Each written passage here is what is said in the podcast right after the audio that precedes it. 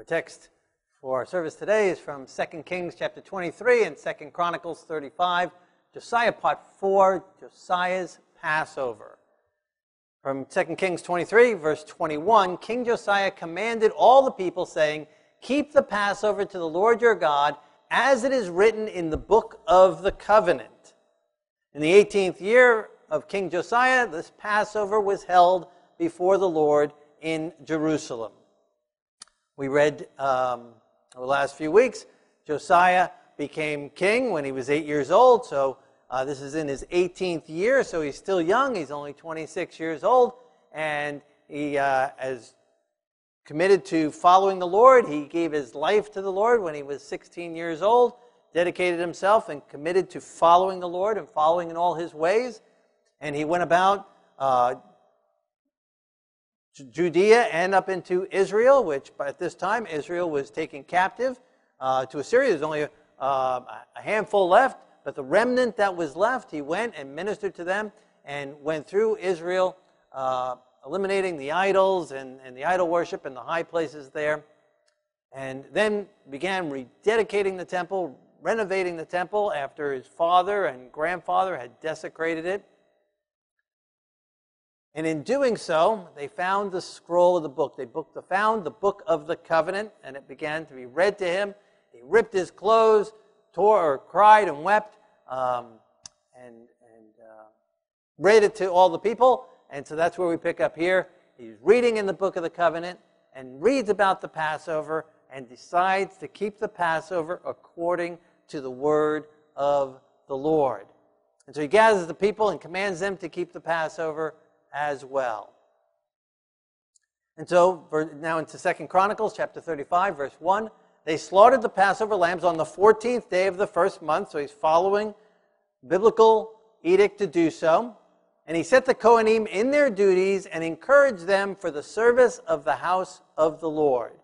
So he's dedicated to keep the Passover, and to in order to keep the Passover, we have to keep the Passover the way the Bible says to keep the Passover. And so one of the things it said to keep the Passover was to slaughter the lambs on the fourteenth day of the first month, and gather the people and bring them to Jerusalem, and this is what he does.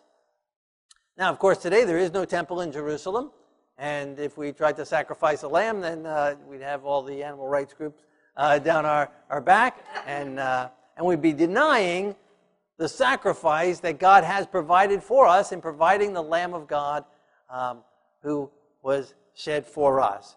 And so there's really no one today who's keeping the Passover. The most orthodox, no matter what, they're, they're not keeping the Passover. Of course, in order to keep the Passover, we have to do as Josiah did, slaughter the Passover lambs on the fourteenth day of the first month. Gather in Jerusalem, go to the temple, and again, those are impossibilities right now with, without the temple.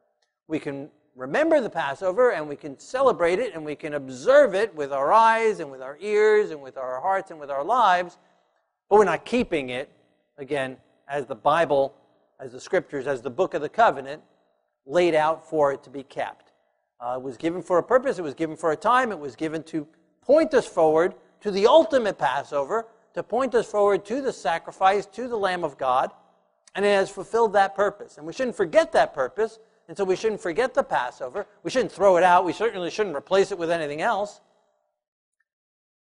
And so, Josiah, at that point, that time, Josiah had not yet come in the flesh, and so he sacrifices and slaughters the Passover lambs with the congregation and follows them to have them to do that. Verse three, then he said to the Levites who taught all Israel, who were holy to the Lord, put the holy ark in the house which Solomon the son of David, king of Israel, built. It shall no longer be a burden on your soldiers, So shoulders, now serve the Lord your God and his people Israel. So this is interesting. The Ark of the Covenant was not, at this point in time, in the temple. It was not in the temple that Solomon built. No doubt Manasseh, probably Manasseh, uh, or one of the other kings, Josiah's grandfather, because because Hezekiah was a good king, his great-grandfather, who followed the Lord. So probably Manasseh had it taken out when he brought the idols in. And all this time it was stationed somewhere, and they were moving it around. The Levites are carrying it on their shoulders. And so he tells them, no, we're going to put it back where it belongs. He read it in the book. He read it in the Torah. He read it in the scriptures that they found. They put it back in Solomon's temple, in the Holy of Holies, in the Kodesh Kodeshim. And so he commands them to do that. So he taught all of Israel that they were holy to the Lord, to put the holy ark in the house which Solomon built. And they do so. And prepare yourselves according to your father's houses, according to your divisions, following the written instructions of David, king of Israel, and the written instructions of Solomon, his son. So this is interesting now. So they've obviously have found in the in the temple, they found not only the, the book of the covenant, the Torah, the, the five books of Moses, but also Chronicles and Kings, or what was written up to this point, and if there were any other writings by David and Solomon, maybe the Psalms and the Proverbs. And the instructions given by David and Solomon for celebrating in the temple while it was standing. And, and, and David had the, the singers and the Levites and the musicians, and he had it all laid out, the liturgy for the services in the temple of the Lord. And so he's commanding the Levites to prepare themselves for that service once again. He's reestablishing the country. He's reestablishing the nation by reestablishing them in God's word and to follow God's word. And they're doing it. They're obeying the king. The king is following the entire word of God that he has up to that point. Slaughter the Passover offerings, consecrate yourselves, and prepare them for your brethren, that they may do according to the word of the Lord by the hand of Moses. So he has again the Torah, the word by the hand of Moses, as well as the writings of David and Solomon. And he is following the word of God. Now God has blessed us so much more. We have not only the word of God, we have not only the Torah, not only the words of Moses that God gave to him, but we also have the words of David and Solomon and, and the prophets. And we have this account and, and so much more. We have the entire scriptures, which give us a balanced view. We should read all of the scriptures, not just the first part, not just the first five books, nor just the second part, not just the last uh, portions of the Bible, or just the one-third small little portion, the Gospels and the Epistles and Revelation. But we need to read the entire Bible and see the harmony of it all, and how one part leads to the other and, and, and, and meshes together and instructs us in the way that we should live. Not just for our knowledge, not just for understanding, not just for beliefs, but beliefs that become actions, beliefs that become part of our lives, beliefs that transform us, beliefs that reveal to us the Word of God. And the Passover is such a significant part that's mentioned here in this account. The next stage in what it said about Josiah, that he did what was right in the sight of the Lord all the days of his life, not turning to the right hand nor the left. This is the next portion in it.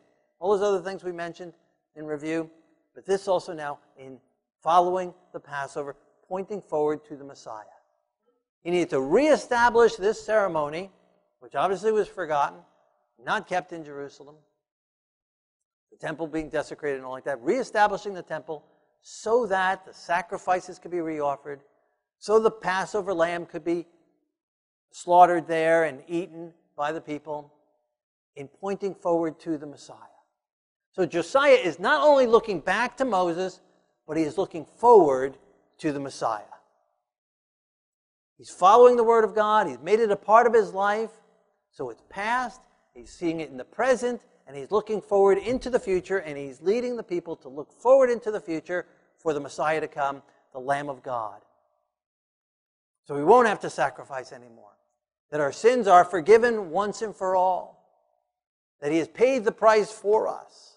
Not as the lambs that we need to do yearly for the remission of sins. He came as the ultimate lamb. The one to pay the price with his sacrifice. The one that That all the lambs from Adam and Eve all the way through pointed forward to as the, the sacrifices, the Abraham offering up Isaac, the ram caught in a bush by his horns, sacrificed in Isaac's behalf, all these sacrifices pointing forward to the Messiah. And Josiah is reestablishing that so they will be ready to receive the Messiah when he comes. Josiah gave the lay people lambs and young goats from the flock, all for Passover offerings, for all who were present, to the number of thirty thousand, as well as three thousand cattle. These were from the king's possessions. So now he's giving of himself. He's leading the way. He led the way in following the Lord. He led the way in dedicating his life to the Lord. He's leading the way in, in keeping the scriptures. And he's leading the way in his offerings and demonstrating godliness and charitableness so that they can keep the Passover as well. So each one would have a lamb. And obviously this is not enough. It's a lot of lambs, but obviously it's not enough for every single person, probably not even for every single family. But for those that were in need, he wanted everyone to experience having the lamb for a sacrifice. Each one of us needs to have our own personal experience with the Lamb, with the Messiah, who was given for us. As Josiah gave, the Father has given to us, to each one of us, to everyone in this world. The price has already been paid. The sacrifice has already been given. God has given to us from himself. As, again, the Abraham and Isaac story, Abraham said to Isaac, God will provide himself the sacrifice for us. Isaac said, where is the lamb? We got the fire, we got the wood, but where is the lamb? God will provide himself the sacrifice. And the Father did that. He provided his only begotten Son. He provided the sacrifice for us. The Messiah pro- provided himself as the sacrifice for us. Josiah wants everyone to have their own personal experience with the Lamb. Each of us needs to have our own personal experience with the Lamb. Just like Josiah needed to have his own personal experience with God, he was trained and raised, maybe by his mother, maybe by Jeremiah, maybe by some of the other prophets, seers, or Levites, or Kohenim, for eight years, and then sixteenth year, he dedicates himself. Each one of us needs to have a time where we dedicate ourselves to the Lord. Each one of us needs to have our own personal experience with the Lamb of God. Not just a head knowledge, but knowing him, experiencing him, knowing what he's like, knowing his redemption, knowing his forgiveness, knowing his love, knowing his power to provide for us, to meet our needs, to remove our worries and our cares and our frustrations and our fears, and to see us through the troubles of this life, and to deliver us from our own sins,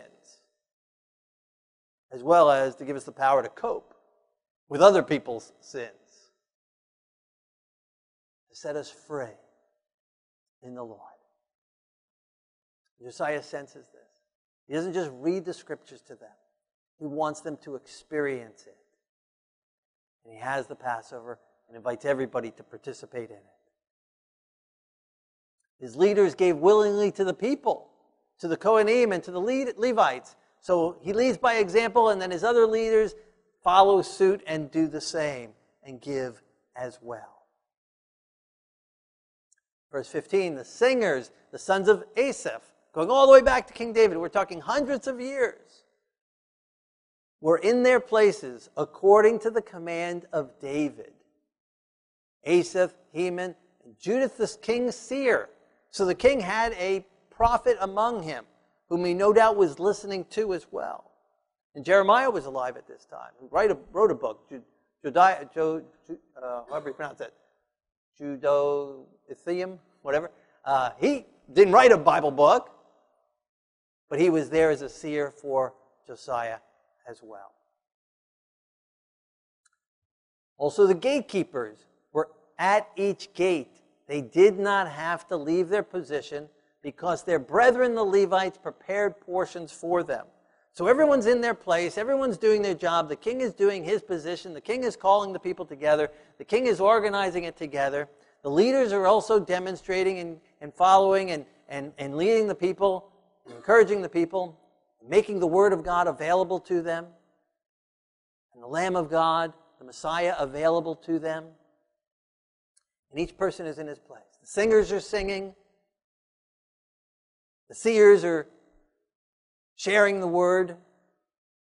The gatekeepers are manning the gate. Everyone has their role. Everyone's in their place. Everyone's participating together. And the Levites provide, they, they prepare the portions for the gatekeepers, so the gatekeepers can stay at their job. So part of our job, some of our jobs, is helping others to keep doing their jobs. It's not to do their job for them, but there are ways that we can help other people to be able to fulfill their job, to make their job easier, to be encouragers and to be helpers and providers and, and do things for other people, to be servants of one another, to serve one another, so that the work of God can continue on. And that's why Solomon said, go to the ant and study the ants and see how the ants each have their roles, right? Feeding the queen and the worker ants and the army ants, and each doing their role and participating together, communicating with each other. That's the family of God. It's different than a club. We're not a club. Right? We're a congregation. We're a family of God. We're a mishpocha of God. We come together in love and harmony together. Not just for worship, not just for hearing the word of God, but for knitting together in heart and mind and in service for the Lord's cause. God's work will not go throughout the world. God's work will not save the people of the city by one person preaching once a week, by each of us participating and doing our roles here in the congregation and keeping things moving and going here so people can come and hear the word of God, but also all week long when we go into our regular lives. We don't turn it off and turn it on once a week. Godliness is lived out throughout our lives, throughout our week, twenty-four seven, everywhere we are, and participating and ministering to others, each in our own roles and different roles. And again, for some of us, our roles are just to help other people do their roles. Not all of us stand at the gate, but we can prepare the way for them so they can stand at the gate. Not all of us are singers. Not all of us are dancers. Not all of us are leaders, but each has its role in participating together, working together, so that the lambs can be sacrificed, so that the people can receive the forgiveness of sin, so that the knowledge of God and the knowledge of God's love and His sacrifice in our behalf can be known, experienced, received, lived out. That the guilt can be removed, that the sins that we bear can be, like they said, the ark, you don't have to carry the ark anymore. We don't have to carry the law of God anymore. The law of God carries us. Have you been carrying around your law with you? You've been carrying it on your shoulders. Right? Yeshua says, His yoke is easy, His burden is light. He didn't say there is no yoke, but He carries it with us. He carries it together with us. And He bears the strength of it. He bears the weight of it. And we walk together with Him in keeping His law. So He said, put the ark in the covenant, in the, in the, in the, in the temple. Be freed of your burdens. Instead of allowing the law to press us down, we allow the law to build us up. We don't keep the law, the law keeps us. The law sustains us. The law shows us right and wrong. When we're breaking the law, it bears down on us. When we're going against God's law, in rebellion against law, we are under the burden of the law. Because what's the purpose of the law? To, to save us. The law can't save us. So what's the purpose of the law? To convict us, to show us where we're wrong. That's the purpose of the law. So when we're in disobedience, it's there showing us where we're wrong. It's coming down upon us, and we're under the weight of that condemnation. It's saying you were wrong, you did wrong. It says stop bearing that weight, stop bearing your own burden, stop bearing the guilt. Come to the temple and be released of your burden. Lay down your burden at the ark in the Holy of Holies. Lay down your cares at the Passover. Lay it down because the Lamb of God has set you free and has forgiven you. And as is in the Passover, sacrifices are given, the Messiah dies. But then comes the third day and the wave sheath offering, the new life, the harvest, the grain, the eating, the celebrating, the feast of unleavened bread. He makes a new life in us, and He feeds us and establishes us and empowers us so that the law is then lived out from within in obedience and in joyful obedience. Now we are no longer under the law, but living within the law. Major difference. And following it, and each one participating together in God's family together. Verse seventeen, and the children of Israel kept the Passover and the Feast of Unleavened Bread for seven days.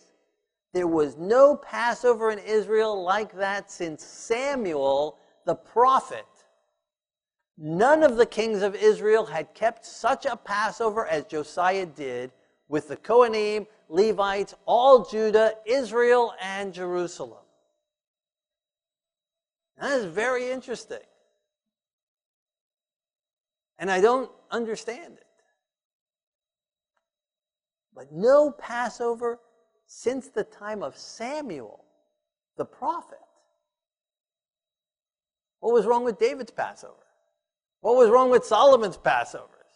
What was wrong with Hezekiah's Passover? We read about Hezekiah's Passover you know, a little while back. Uh, Josiah's great-grandfather, who invited the Israel from the north to come, and it was their last chance. It was before the Assyrians came, and God opened the door for them to learn about the Messiah. And, and many did come and celebrated the feast, and they had such a great time with rejoicing and happiness and praise. If I remember right, they celebrated another seven days on top of that. They doubled it up. They were having such a good time. And it was real repentance through it. They went and crushed all their idols. They went back north to Israel and, and repented and got rid of many things. What was wrong with that Passover? And at that time, it said that there was no such Passover like the one that Hezekiah did until that time. But now here, Josiah outdoes it. Now, wasn't that he had so many sacrifices, thirty thousand, that's not a whole lot of sacrifices. And again, no doubt the people brought their own.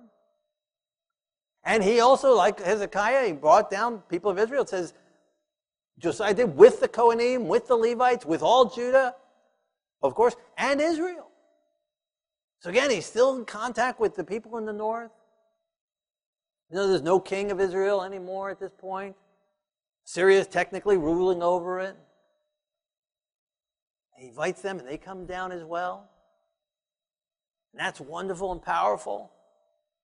And Jerusalem, and everyone participating together. But David did that too, and Solomon did that too. Under David and Solomon's reign, it was a united kingdom. Judah and Israel were all celebrating together, and people from all the tribes were coming together. No doubt David had some wonderful Passovers,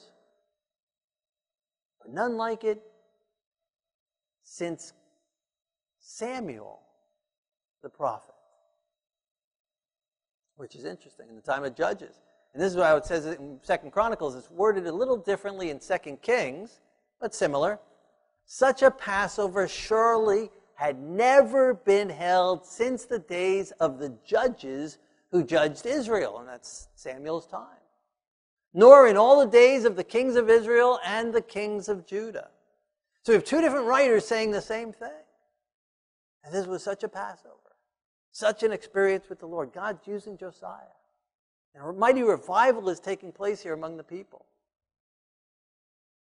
And as we'll see, it's the last chance before Babylon comes to them and destroys this temple and takes the people captive not too many years after this. God uses this experience in a powerful way. I believe before the final Babylon, the last day Babylon, the confusion that comes through and sweeps through and causes destruction, God is calling for a revival to take place in our lives. God is calling for us to worship the Lord and to experience Him in such a way that when the record books of heaven will be written, it'll say that they had not followed the Lord in such a way, even back to all the way back to maybe the Garden of Eden. A revival of godliness that God is wanting to perform in our lives, each of our lives, and corporately together. Again, this wasn't just Josiah reading the book in his room and doing it himself. He involved all the other people. It wasn't just some Levites studying together. It was bringing all the people together. God wants us to corporately experience Him as well as personally and individually. We need both. We need both aspects. Her personal experience with God. And so we have the congregational time, but we neglected home. We need to do it home as well. And not just home in our families, but individually too, right? So, so for, for couples and families, they need to really have three experiences. You need to have your own experience, your own private time with the Lord. You need to have family worship and congregational worship as well. So He brings the whole country together. I believe God is wanting to do a revival here, right here with us and in this world. And I believe the Bible predicts it will happen. God's Spirit will go out. After the time of the Gentiles is fulfilled, His word will come forth back to, to, to Judea, to the, to the Jewish people. And there'll be a mighty revival. Yeshua said, "You will see me no more until you say," and He quotes what we say at Passover, "Ruchabab b'shem Adonai." Blessed is He who comes in the name of the Lord. There'll be a revival that takes place, and many people will come to the Lord. But at the same time that many people are coming to the Lord, the Lord, the devil will be going around like a roaring lion, seeking whom he may devour. And Babylon will rise its head up, and all the world will follow after the beast. Two things will be happening simultaneously, as we see here. A revival takes place. They're experiencing the power of the Lord through repentance, through reading God's word, through committing their lives to the Lord, through getting rid of the idols that are in the land, calling sin, sin, and reaching out to the lost house of Israel, reaching out to others, inviting them to the Passover, and providing the means for everyone to experience the Lord Himself. Revival takes place. And then not long after this, Babylon comes through. I believe a revival is taking place and is going to continue and be more mighty than it was after that Passover in Jerusalem, Yeshua's Last Supper, and then Shavuos, and thousands coming to the Lord in a day, immersing in the mikvahs. We are a mighty revival. I believe God's work will finish even more powerfully than it began. But at the same time, the devil will try to have his last say, and he will have his last say. And then the Lord will come. And one of the things that needs to take place in order for the Lord to come will be this revival in our lives. A revival of godliness. A revival of committing to follow God's word, and to live God's word, and to walk in its precepts. And that is, of course, what stirs up the devil and gets him so angry that he goes around and does his last push. And he sees his captives being set free. He gets angry. Oh, he's happy if we just sit and look at each other each week. He's happy if we just talk to each other each week. But it's when we go to the lost house of Israel, when we go and reach out to the lost, that he then gets angry. God's power will be poured out upon us. Latter rain power of the Holy Spirit, the Ruach, will just come down upon us. And we will go forth as his witnesses. We will go forth and share God's love and God's word with all those around us, and many will come to the Lord, as we see here, and will be written in the chronicles of heaven. There was no such experience,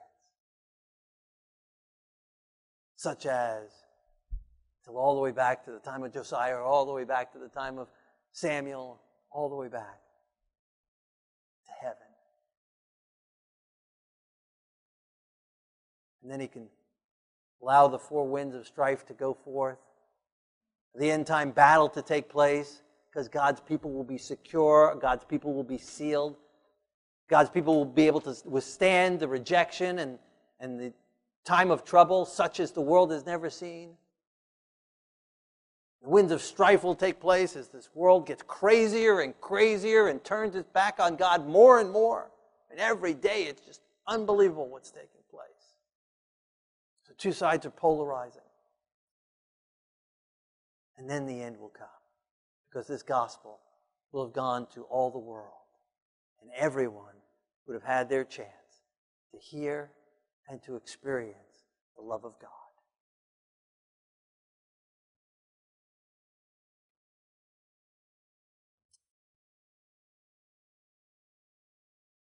So for us here today, where are we at in our walk with the Lord? Are we ready to experience him? Have we received the sacrifice? Have we received the Messiah? Have we received the Lamb of God? Have we entered into the ultimate Passover with him? Have we received his forgiveness? If you haven't yet done that in your life, you haven't surrendered to him, you haven't accepted him, his blood over the doorpost, so that the angel of death passes over you, that you're sealed with him, that you're saved with him. If you're carrying around your burdens, if you're carrying around your guilt, if you're carrying around the law, if you're under the weight of conviction, you're under the weight of guilt and shame, surrender it to the Messiah as we pray. Allow him to forgive you. Allow him to remove the curse off of you. Allow it to be laid upon the Lamb. Allow the sacrifice to be laid in your behalf. If you're not cooperating together and working together with the family of God, if you're not helping the gatekeepers do their job, if you're not participating in your position, whatever it is, whether it's singer or dancer or whatever portion God has assigned to you, maybe you don't know what it is yet. We can get together and pray together and seek that out. But God has a place in the family of God for each person. God wants us all participating together. And if you're not in that together yet, let's meet together. Pray when we pray. Ask God to show you, reveal to you what your part to play is. Some it's helping in various different forms and background forms. No doubt in celebrating the Passover, there was much food. People providing food and eating food and cleaning up after the food. People to eat the food. Lots of positions, lots of parts to play. As God reveals to you your part, let's enter in together, work together. God's work will go forward together, unitedly.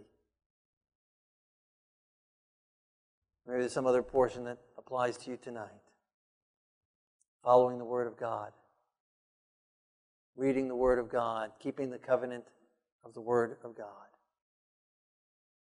We pray together. Allow God's Spirit to work in your life and heart. We pray together. Our Lord and our God, King of the universe, we are thankful that your law has revealed to us, your Word has revealed to us, that it's done its purpose of convicting and showing us what is right and what is wrong, where we have fallen short, and leads us to the Messiah. We want to stop carrying it around. We want to lay the burden at your feet. We want to accept the sacrifice, the Messiah, the Passover Lamb for us. We want to receive his forgiveness. We want to receive his redemption. We thank you for your love. Thank you for loving us and forgiving us. Thank you for giving us your word. We want to participate in your word. We want to partake of it. We want to eat it. We want to experience it. We want to follow it. Open up your word to us. We want to reconsecrate our lives to you. We want to work together in the body of God, in the family of God. Blend us together, mesh us together, serving each other, giving to each other, helping each other, providing for each other, guarding each other, loving each other. Lord, we want to lay down all differences and we want to surrender them all to you. Any area of our life where there's opposition, we want to surrender it to you. Any hurts, any pains, any insecurities, any fears, any feelings of revenge, any easily offended spirits, we ask for you to forgive us and redeem us. And fill us with your word and fill us with your power. Fill us with your talents and fill us with your gifts. And use us in reaching this world, reaching this community, and being a light. You did you poured out your spirit on twelve, on eleven people, and the gospel went to the then known world. Lord, pour out your spirit upon us right here, right now. Let it start here. And use us, bind us together, and bind us in you. May we come together in you. And may your word go forth, and a mighty revival take place, such as never been seen since the foundation of the world. In Yeshua's holy name, amen.